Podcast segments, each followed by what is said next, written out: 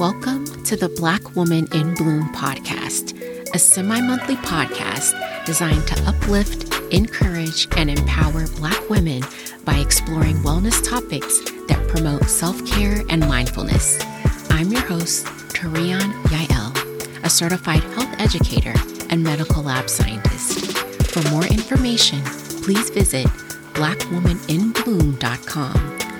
While I hope you enjoy listening to and learning from the podcast, please remember that it is not a substitute for a relationship with a licensed healthcare provider. Hello, and welcome to episode 25. I want to let you know that in this episode, I'll be talking about my mental health story, including thoughts of suicide. So if hearing that will be upsetting, please skip this episode. If you're struggling with thoughts of suicide, please call or text 988 to talk or chat with someone. In the last episode, I mentioned that I'd talk about self expression and overcoming the tendency to censor ourselves as a way to avoid coming across as the angry black woman. I'll cover that in a future episode, but something recently has been weighing on my heart and mind. There's a message I keep hearing over and over again, and it does our community a disservice. I want to address it in today's episode. I've seen this message lately regarding managing different health conditions without medication, specifically mental health disorders especially when managing depression and anxiety without antidepressants. I keep hearing this message repeatedly, especially on social media. If we believe that a person should or shouldn't manage their mental health condition with or without medication, then we should first give context to explain where we're coming from and then allow folks the freedom to make the best medical decision for them without shame. In taking my own advice, I want to share a personal story about why I feel strongly about making the best medical decision for you.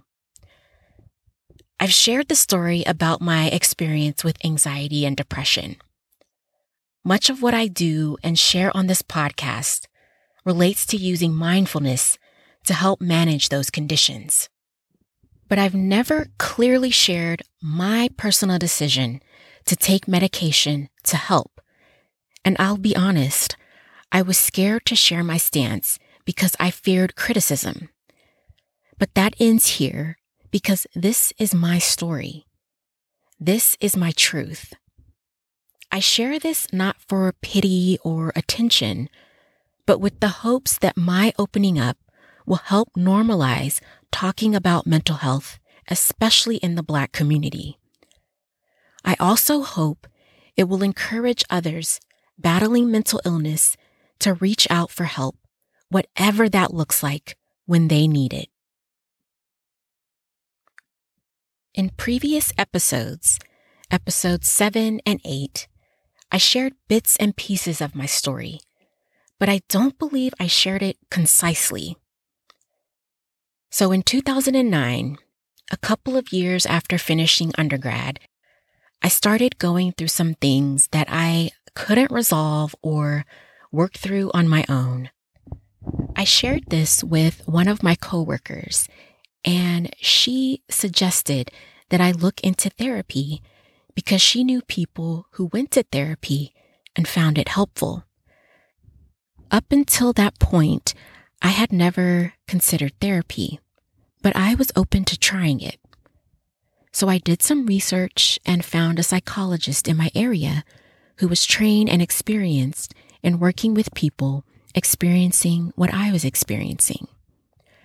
I began meeting with her regularly, and during our sessions, my psychologist uncovered that I was experiencing signs and symptoms of anxiety and depression.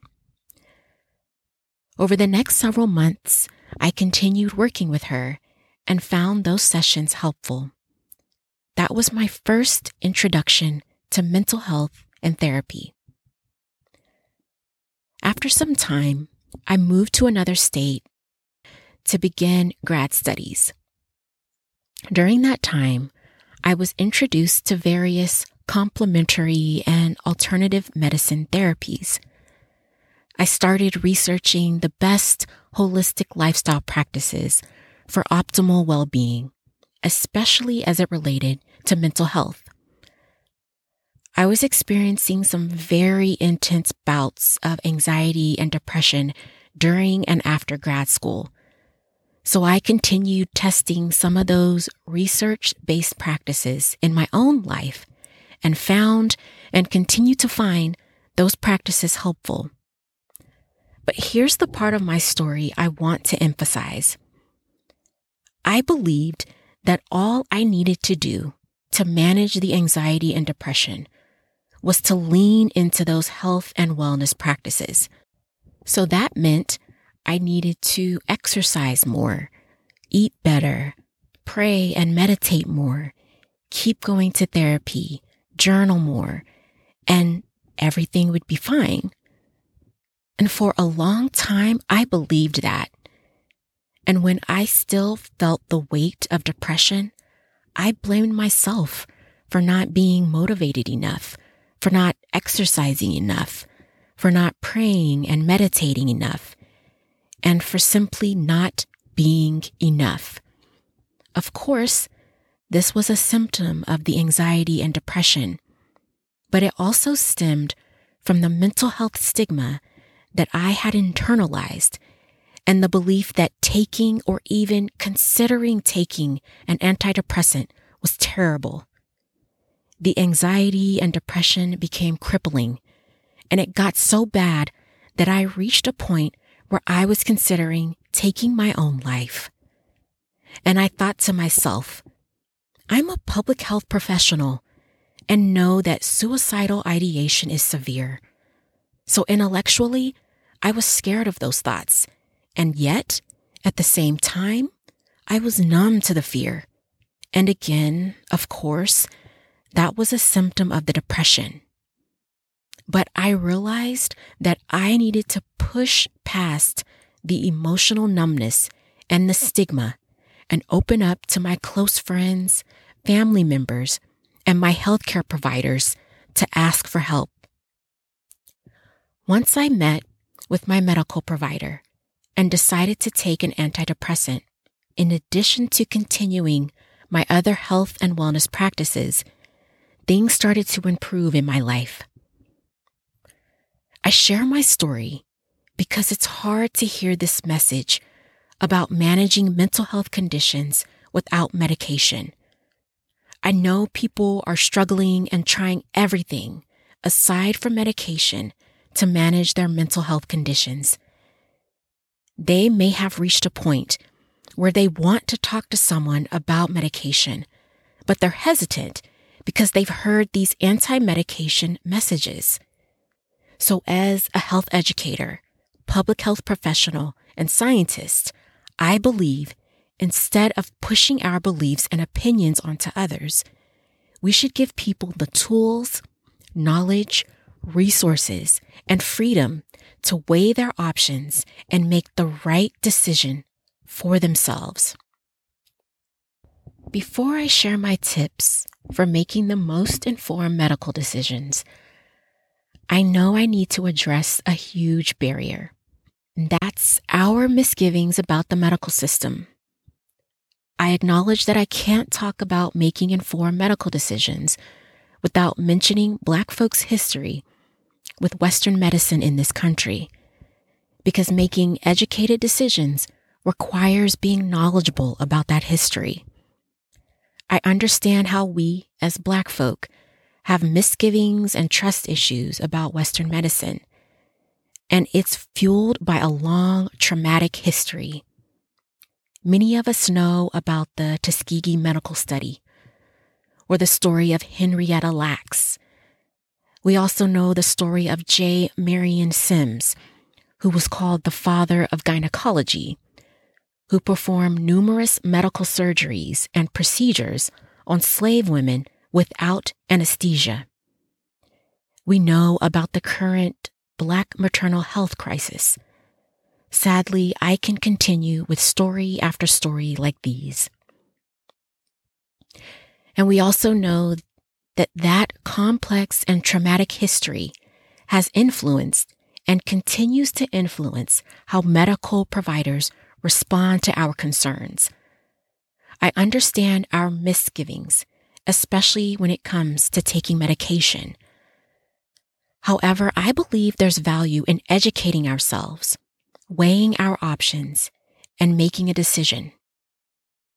I'm starting my tips by assuming you've already researched and selected a provider you feel you can trust. It's been my experience that I need to feel like I can ask this provider as many questions as I need to. And I need to see that my provider takes the time to listen to my concerns and takes their time to answer my questions with thoughtfulness. I don't want to feel like I'm being rushed out the door. I also don't want to feel I'm being judged negatively, talked down to, or receiving half baked answers. Another thing I don't want to feel is that my provider is insensitive to my concerns.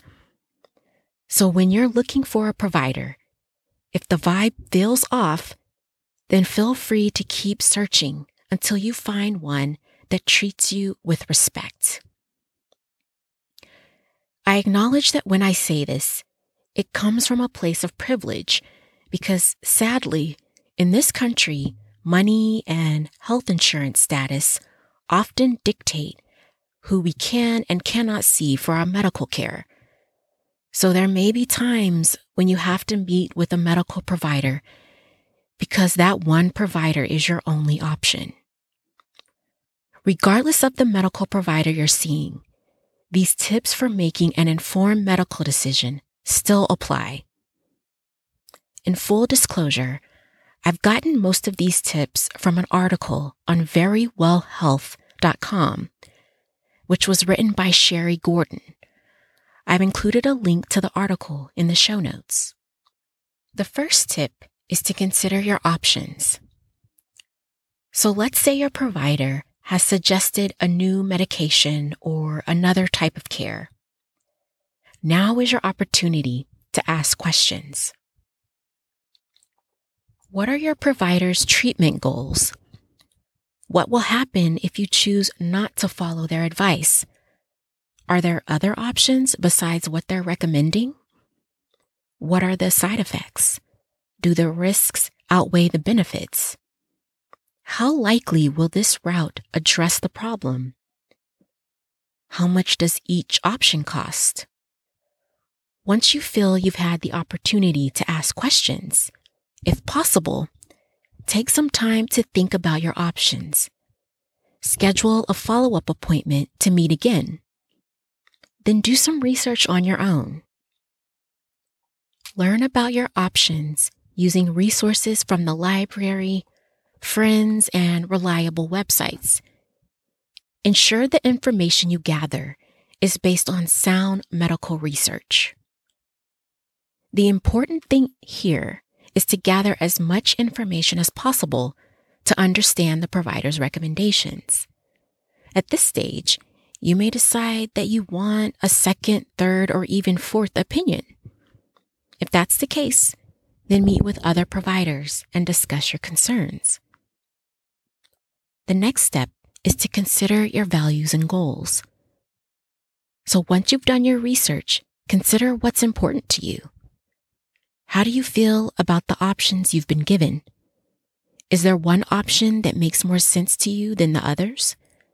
Ideally, you'll want to base your decision on the option that is most likely to result in the outcome that aligns with your values and goals. Try making a list of the pros and cons of each option. Decide what matters to you most and identify your desired outcome. Ultimately, you know what's right for you. The third step is to visualize the impact of your decision.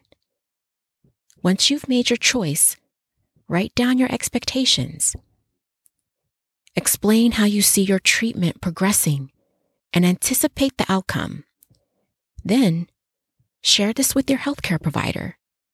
Ask them if your expectations are reasonable.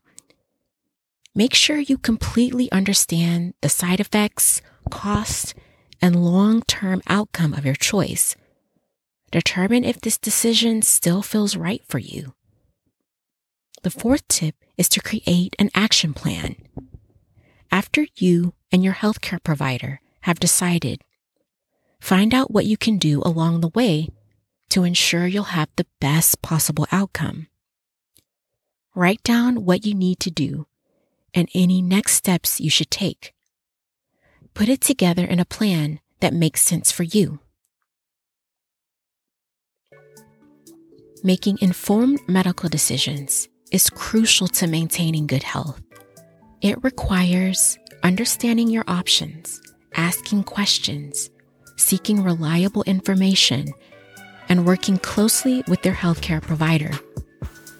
By taking an active role in your healthcare decisions, you can ensure you receive the best possible care and improve your overall quality of life. Remember to prioritize your health and well being, and don't hesitate to contact your healthcare provider for guidance and support. And if my personal story resonated with you, please know that you're not alone.